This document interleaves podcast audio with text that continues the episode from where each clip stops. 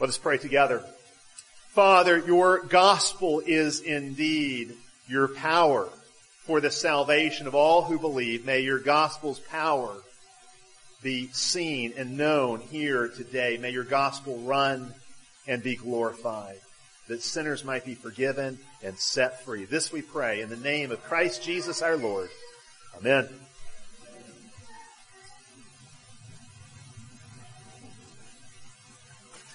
We live in a culture where more and more people simply have no idea what Christians believe. They have no idea what the Christian faith is about.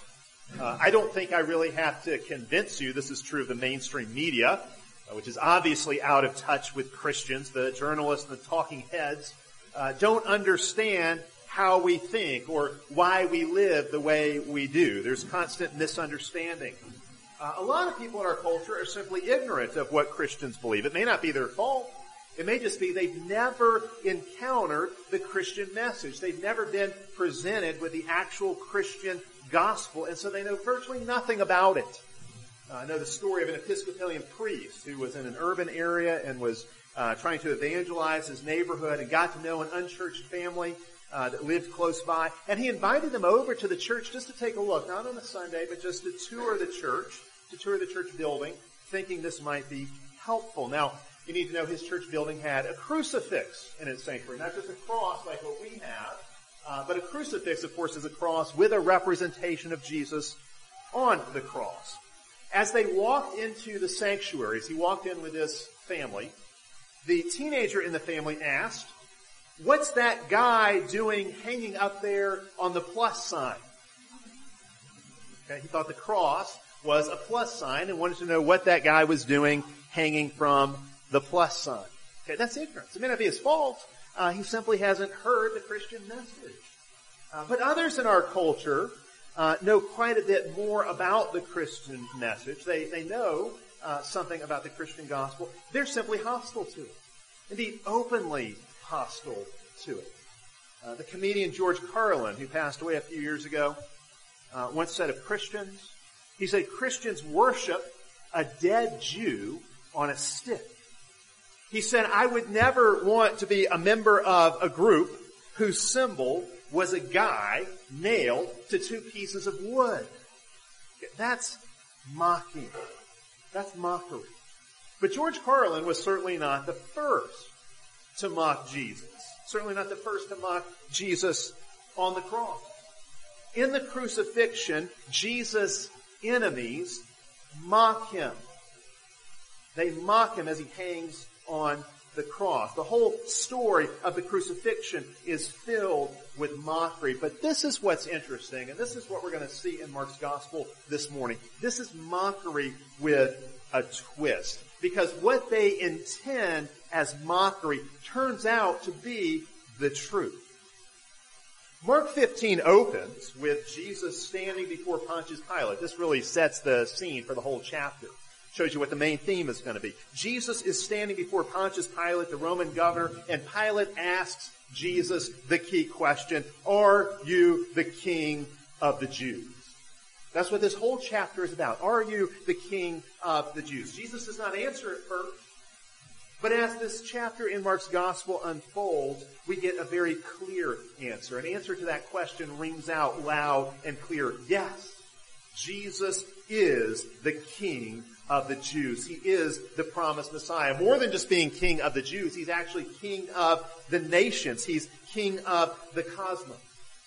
He hasn't been called King yet in the gospel. In this chapter, six times, Jesus is identified as King. Sometimes mockingly. And yet, as we're going to see, there's a twist to this mockery. It actually reveals the truth. See, for Mark, the crucifixion is a coronation and a victory. That's really the theme of this chapter. Jesus is being crowned as king, and in being crowned, he is winning his greatest victory. On the cross, Jesus becomes king, and he tramples his enemies underfoot. In Mark 15, we find Jesus is mocked by everyone. Representatives of the whole human race are here present to mock Jesus. The Romans mock him. and the Jews mock him. So you've got Jews and Gentiles mocking Jesus together. You've got political leaders and religious leaders, church and state, represented in the mockery. You've got soldiers and commoners and criminals mocking him. All of humanity is joining together in the blasphemy. It's as if the whole world has come together. The whole world has united together to make a mockery of Jesus. But here's what Mark shows us. This mockery turns out to be ironic. For what they think is a joke turns out to be the very truth of God. It is the mockers who are mocked in the end. Pilate hands Jesus over to the soldiers to be crucified. But before they take him off to crucify him, they're going to have some fun at his expense. They know Jesus has been put on trial for claiming to be a king. And so they engage in some real mockery. There's a whole garrison of troops here, about 600 men. They come together in the Praetorium, which is their military headquarters, and they engage in a kind of mock coronation liturgy. We sang Psalm 45 this morning. Psalm 45 is a kingly coronation liturgy, a royal coronation liturgy. What the soldiers do here is they engage in a mock coronation, a mock coronation liturgy. They clothe him with purple, which is a royal color. It is the color of kings, at least in the ancient world. It was the color of kings. The soldiers twist a crown, because everything has to have a crown, right?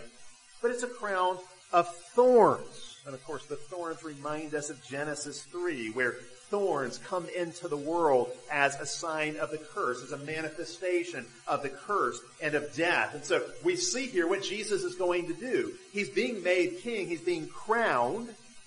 But as he's crowned king, he's a king who bears the curse for his people. He's going to serve his people by suffering under the curse on their behalf because that's what all good kings do a faithful king, biblically at least, in the Bible, God's definition of a king is one who serves his people. Kings should be servants, and that's what Jesus is going to do here. He's going to bear the curse for his people, the thorns. Show us. Of course, in Israel, it's not only kings who wore crowns, but the high priest also wore a crown as well. And so Jesus will die not only as a king, he's about to ascend his throne, the throne of the cross, but he's also being recognized as high priest. And as high priest, he's about to go into the sanctuary and sprinkle his own blood, the blood of the sacrifice, his own blood on the altar. Make atonement, to make a covering for the sins of his people. So all this is happening. They don't intend this, but this is what's actually happening. They begin to pay mock homage to him, saluting him and saying, Hail, King of the Jews. They give him a reed as a scepter because of course all kings have scepters. We sang about that in Psalm 45. All the ancient prophecies about Israel's king, Israel's Messiah, talk about his scepter. Isaiah 11 says he will have a scepter of iron in his hand to rule over the nations. But what do they do here? They take that kingly scepter, this reed, and they beat him over the head with it. Again, to make a mockery of his kingship and to show we're Rome and we're dominant. We're the ones who are in charge. And of course, in beating Jesus over the head with the reed and mocking him as king of the Jews, they're not only mocking Jesus, they're really mocking Israel. Israel, because Israel claims to be the people of God, and Israel claims to be the one through whom the Savior of the world and the King of the world will come. They're mocking Israel right along with Jesus. They spit on Jesus. This is obviously insulting, and really you wouldn't have to say anything more about that. But given the whole coronation scene that's happening here, I know this is kind of disgusting to think about, but this is really a pseudo anointing. See, every king in being made king was anointed. He had oil poured over him. When priests were ordained, when they were consecrated to office, they not only had oil, they also had water poured over them. Well, here they spit on Jesus. They're doing it in derision, but it's a kind of counterfeit or, or alternative anointing. So you've got Jesus being crowned and anointed here. Crowned with thorns and anointed with spit. The soldiers even kneel before Jesus to worship him. But of course we know from Philippians 2 at the last day, every knee will bow before Jesus. This is a parody of what's to come. they don't know this, that they're acting out prophetically what everyone will do at the last day, but here it is, they are. They're kneeling before the king. See, their mockery is intended as a joke. It's just for fun. It's to make fun of this guy who thought he was a king. But their mockery actually reveals the true inner meaning of the crucifixion. Their coronation liturgy is intended as cruel mockery. They intend it as an anti-coronation but in fact it is a coronation. The crucifixion of Jesus really is his exaltation. This really is how he will establish his kingdom and inaugurate his reign. You know, one thing we need to understand about crucifixions in the ancient world and ancient Rome, crucifixions were generally reserved only for the worst of criminals, of course, but especially for criminals who had tried to exalt themselves, who you could say had tried to lift themselves up to a place they shouldn't be. For those who are trying to, to climb up the social ladder, put themselves in a position of authority they had no right to. And so they would crucify those who sought to rise above their proper station in rebellion. That's certainly why Barabbas was slated to be crucified and the other men who were crucified with Jesus, they're called rebels or revolutionaries. They had exalted themselves against the empire. And whenever somebody did this, the cross was Rome's way of saying, okay, you want to be lifted up? Fine. We'll lift you up. You want to exalt yourself? Fine. We'll exalt you. We'll exalt you up. We'll lift you up on this tree. Because Rome wanted to show the one crucified that, hey, this is just a pretender. This is just a usurper. This is a rebel who has no rights to what he's trying to take for himself. Crucifixion lifted up the victim in a parody of his own self-exaltation. And that's what they think they're doing with Jesus. Here's a man who said he was king, who's going to be lifted up. Fine. We'll lift you up. Verse 20 tells us when the mockery was done, they took off the purple and they put his own clothes back on him. But that was only momentarily. Momentarily uh, was he reclothed. A few minutes later, uh, we find in verse 24 when he is taken to be crucified, the soldiers gamble to decide who will get his clothing, which means they have stripped Jesus naked. Even as Adam and Eve were naked and unashamed in the garden, Jesus is stripped naked that he might bear our shame. But as they gamble for his clothes, and again, they don't know they're doing this. They don't know they're acting out a divine script. But they are actually fulfilling the prophecy, the words of Psalm 22. In Psalm 22, the psalmist says, as he's describing all the things his enemies do as they come against him, they divide my garments among themselves. For my clothing they cast lots. You see, if Psalm 22 is the script. Psalm 22, yes, is about the suffering of the psalmist. But then the psalm turns and it becomes about his exaltation and his victory. His royal victory. The suffering one in Psalm 22 is the king who will reign. And so by giving us this little detail, this tidbit, Mark is again saying, this is the script that's being acted out. Everything's going according to plan. Jesus is really the one who is in charge. They think they're mocking him. Actually, they really are inaugurating his kingdom. Psalm 22 is coming to pass. And then they put an inscription above his head after they nail him to the cross. The inscription, of course, reads, the King of the Jews. They intended this obviously with some sarcasm.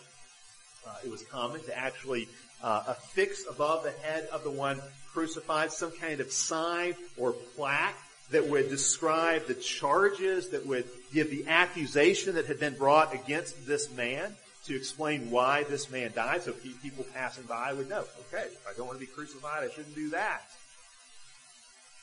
Jesus claimed to be a king. He's put to death accordingly. This is the reason for his execution. This is what they're thinking. How dare this man claim to be a king? Doesn't he know that Caesar is king? That Caesar alone has the power to deal out death and judgment, that Caesar will decide who lives and who dies. Caesar can give life and Caesar can take it away, and anyone who claims to be a king has set him up himself up as Caesar's rival and must answer to Caesar. The sign is the accusation, but again, it's intended as mockery. What is it in reality? In reality, this plaque is a public proclamation of the truth. Jesus is indeed a king, and that's why he died. See, Jesus' great crime was simply being the Christ. He didn't die for any other reason. They couldn't stand for him to be king. They didn't want him as king, and so they decided he must die. And so they think of the cross as an anti-coronation. They think of it as a takedown of this would-be king.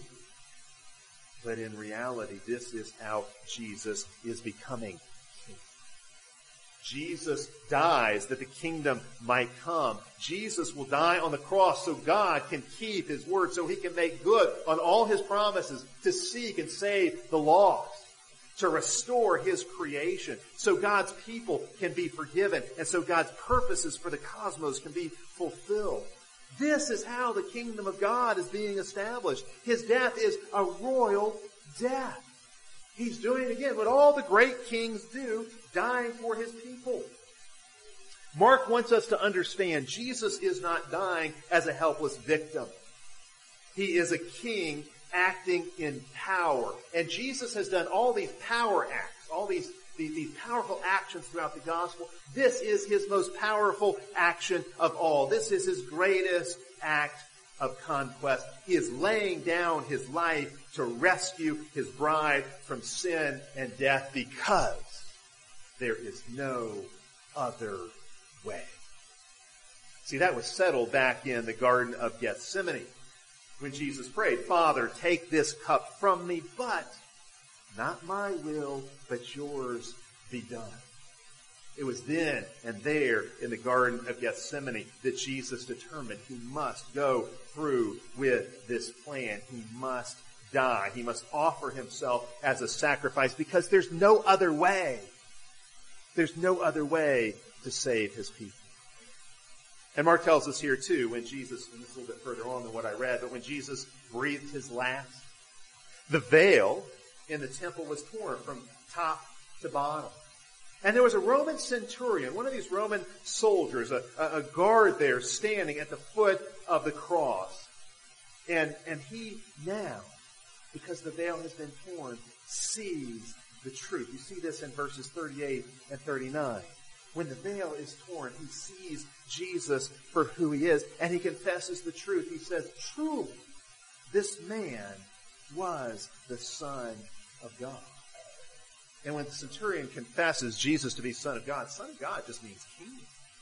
Augustus Caesar claimed to be the Son of God. He took that title because it is a royal title. It's true in the Old Testament as well. Israel's king was always referred to as the Son of God. The, the centurion here is confessing Jesus is Lord. Jesus is the true King. He is the true Son of God. That very morning, this centurion had been one of the soldiers jeering at Jesus, mocking him, spitting on him, hitting him, laughing at him. This centurion is most likely the one who drove the nails into his hands and feet, since he is obviously the one who is in charge of the crucifixion.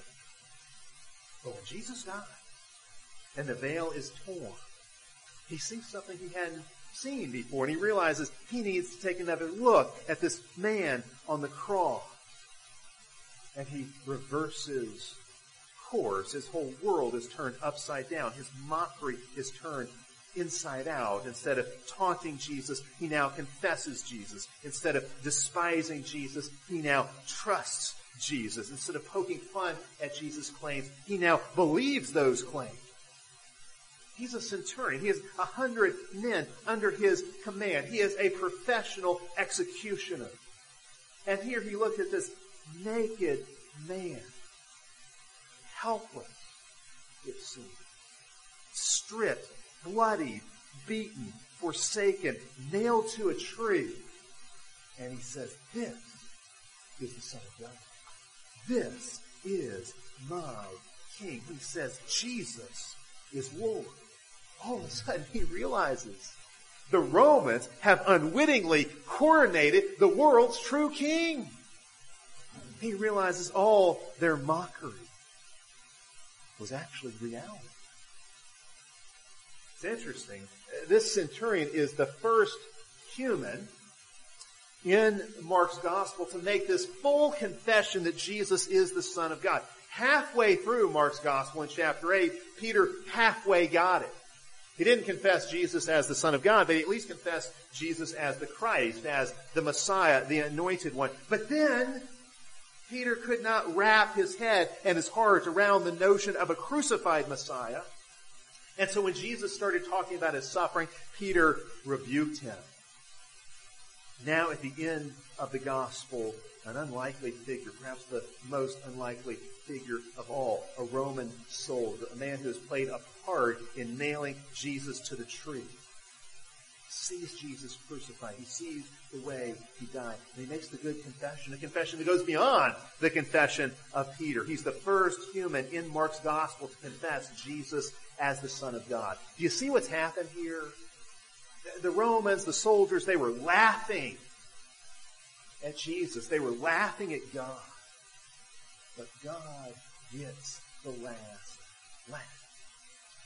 God will not be mocked in the end precisely because God allowed himself to be mocked in the middle. See, in the end, all that mockery turns back on the mockers as Jesus' true identity comes out.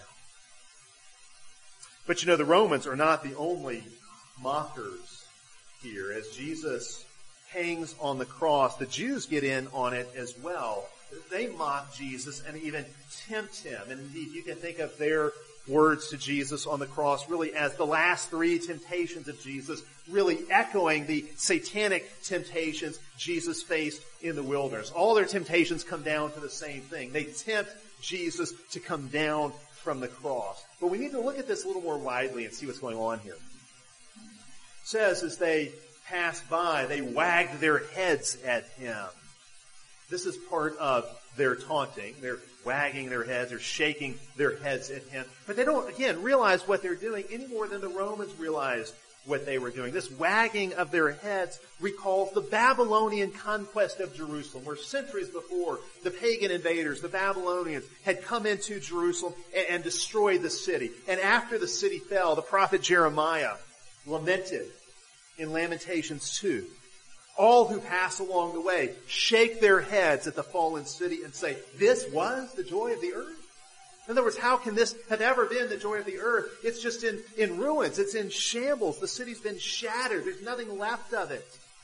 In Jeremiah 18, he says, everyone who passes by the city will shake his head at its ruin. Jesus hanging on the cross is like the fallen city. He's like Jerusalem in ruins. Jerusalem rose again, and Jesus will too. And the Jews have unwittingly put themselves in the place of the pagan mockers who wagged their heads, who shook their heads at the holy city, laughing at the devastated city.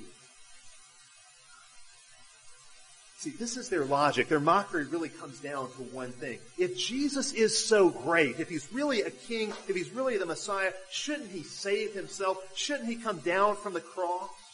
They make this mocking request, thinking it's impossible but saying to him, hey look, if you're really the Messiah, save yourself. Come down from the cross. This has been the satanic temptation for Jesus all along, to avoid the cross. We know from Matthew and Luke, their accounts of how Jesus was tempted by Satan in the wilderness at the beginning of his ministry. This is exactly how Satan tempted them. Basically, Satan said to Jesus, if you are the son of God, you shouldn't have to suffer. So you shouldn't have to, for example, suffer hunger, so turn stones to bread. Because if you're the Messiah, you should never have to go hungry. You should never have to fast.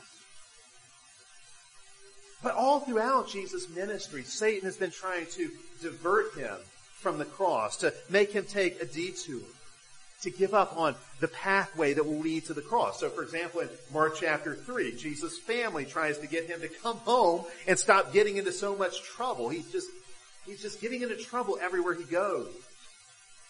And this is a temptation for Jesus to abandon the pathway that will lead to the cross. Mark 8 I already made mention of this. Peter tries to divert Jesus from the cross. And when Peter says, this can't happen to you, you can't suffer and die in Jerusalem, Jesus says to Peter, you're speaking for Satan. He says, get behind me, Satan. You become Satan's mouthpiece, Satan's spokesman.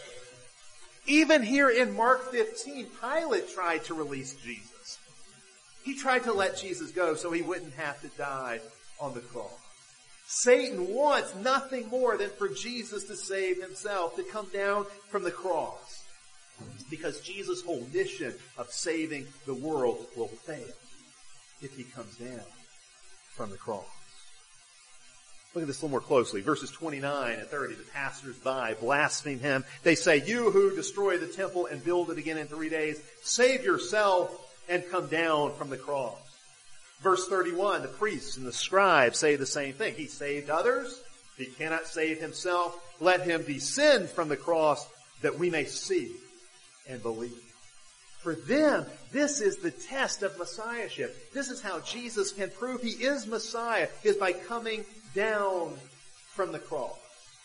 And even those hanging on the crosses next to him on either side revile him in the same kind of way.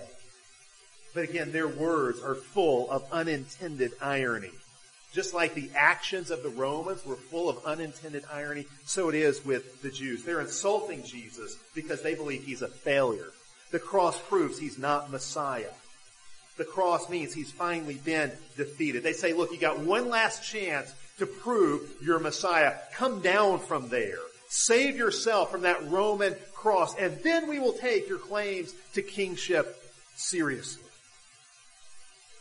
But so long as Jesus is on the cross, he is not being and doing what they know a Messiah should be See, they know he can't be Messiah if he dies on a cross. But here's where it gets really, really ironic. They say to Jesus, you saved others. Why can't you save yourself? See, in truth, the only way Jesus can be Messiah and bring in his kingdom is by staying on the cross. The only way he can save others is by not saving himself. That is the choice Jesus has had to make. See, what is Jesus doing on the cross? He is exercising his power to save precisely as he appears to be utterly powerless. He is saving others precisely by losing himself. These voices say you saved others, but you cannot save yourself. The truth is, he cannot save himself and save others at the same time. The only way for him to save others is to lose himself. Oh, sure, he could have saved himself had he wanted to. He could have summoned a legion of angels at a moment's notice to take him down from the cross, to take him off the tree. At any moment, he could have done that.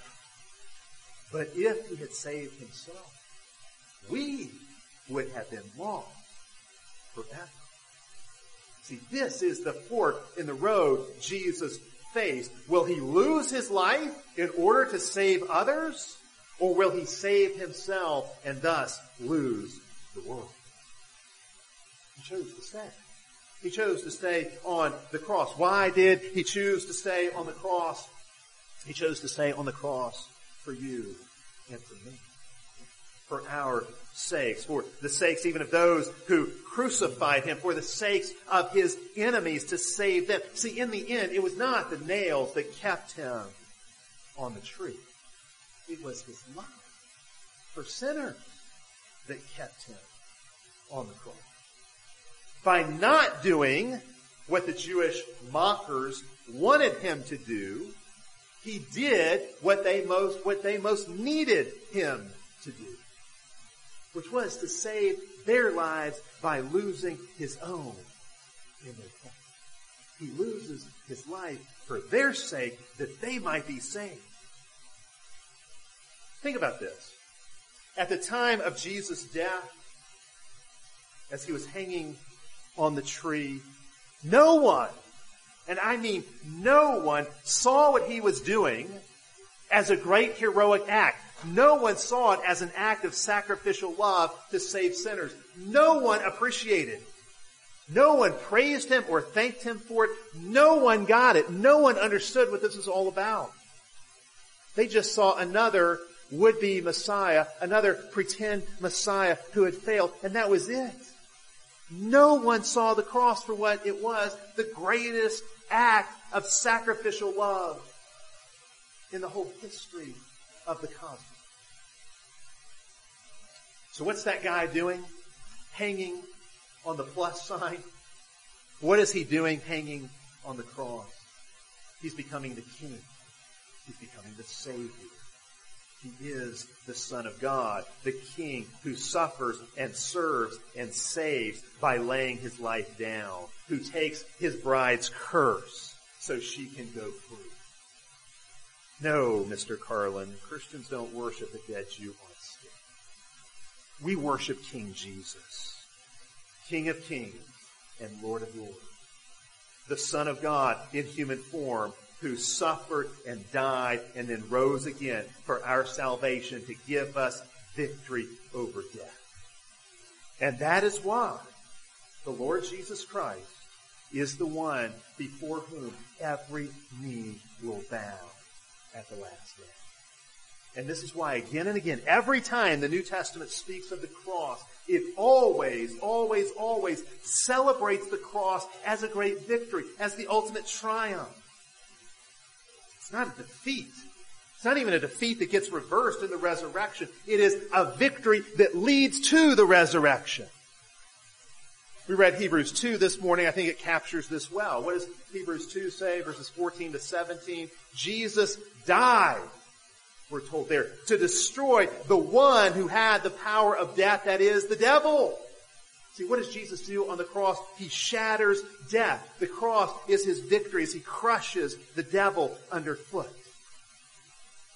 Goes on, he delivered all those who through fear of death were subject to lifelong slavery. See, we come to participate in the cross and the cross sets us free to live a new kind of life, no longer enslaved to the fear of death, but now slaves of, of Christ and of righteousness, living a new kind of way. And it goes on in Hebrews 2, because he is a faithful high priest, he made propitiation for the sins of the people. That word propitiation means he is our substitute who turned away wrath, who took the wrath and the curse we deserve. Again and again, the New Testament highlights the cross as victory. Jesus in his death defeated sin, death, and Satan. In fact, we can say Jesus died as our substitute so that he could win the victory over Satan because Satan's power over us consists primarily in the accusations he brings against us, especially as he uses the law of God to bring accusations against us. But Jesus' substitutionary death on the cross for us silences Satan's accusations. And a silenced accuser is a defeated accuser. And so Christ's cross has dealt Satan a fatal blow. As Jesus was enthroned on that tree, Satan was cast down. Why do you think the place where he's crucified is called Golgotha? It's called Golgotha because that's where David put Goliath's skull after he defeated him and beheaded him. He wasn't going to take something that unclean into the city of Jerusalem. So he put it in this hill outside the city. Jesus is taken outside the city and crucified there. What is under his feet as he is crucified? The skull of Goliath, who is the serpent, a representative of the serpent. He's fulfilling Genesis 3.15, crushing the head of the serpent as he dies on the cross. See, on the cross, Satan did his worst to Jesus. The principalities and powers took their best shot at him. Jesus took the full brunt of sin's force. He drank the cup of the curse to the dregs.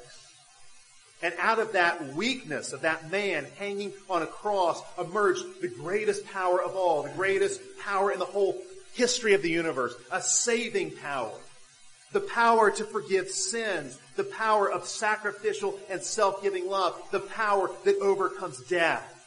At the cross, this power, a power greater than death, was unleashed. At the cross, Satan's power was spent and his ultimate weapon, the weapon of death, was taken out of his hands forever.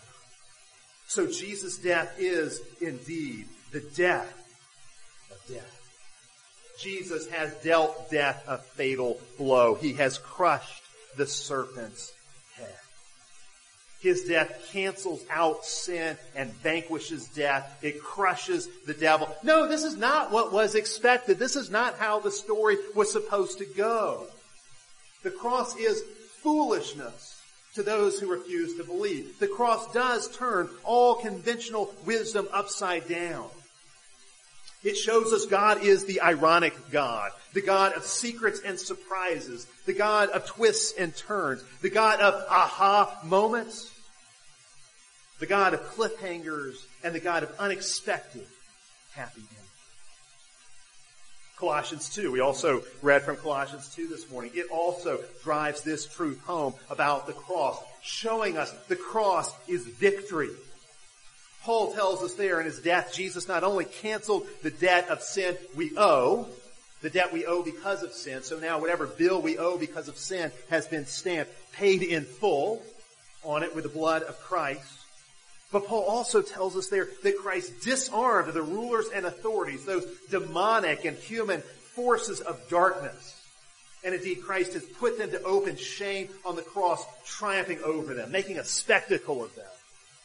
And the word that's used there in Colossians 2 for his triumph, for this making of a spectacle of his enemies, describes actually what a Roman general would do after he had defeated a city. How he would take all the vanquished survivors and he would chain them up and, and march them down Main Street as his prisoners of war to show, I have conquered, I have defeated this city, I have vanquished the foe. That is what Jesus did with Satan at the cross. He vanquished the foe. He chained Satan up and he marched him down Main Street to humiliate him and to show I have won the victory. As 1 John 3 8 says, the Son of God appeared to destroy the works of the devil. The dark Lord and all his works have been destroyed. Satan has been defeated. There's a new sheriff in town, a new king.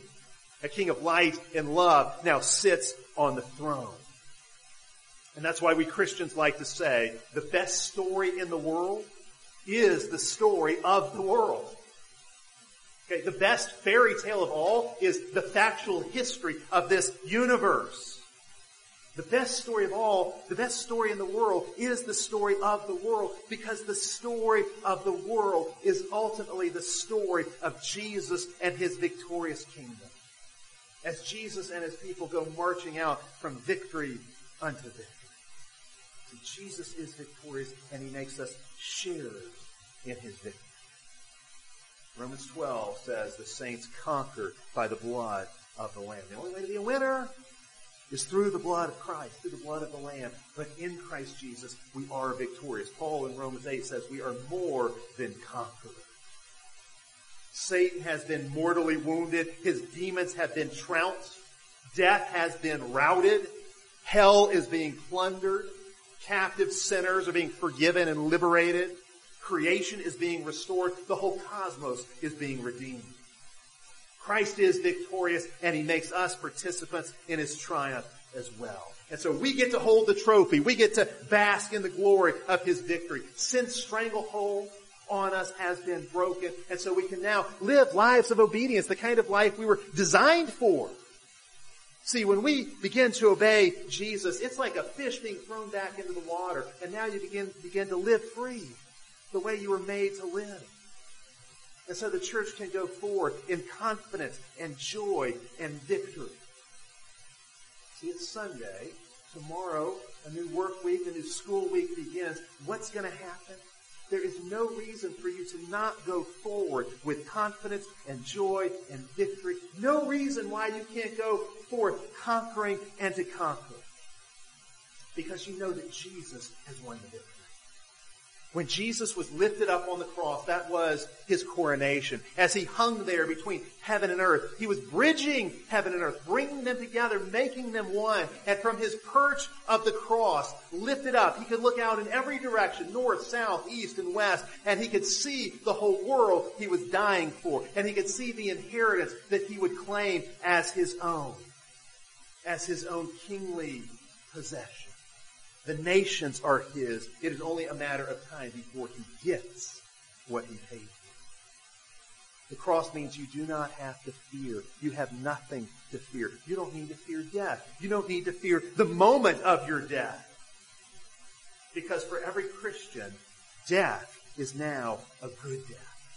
Death is no longer a hole of darkness we fall into, but a door we pass through into greater glory and joy. Death's stinger has been pulled.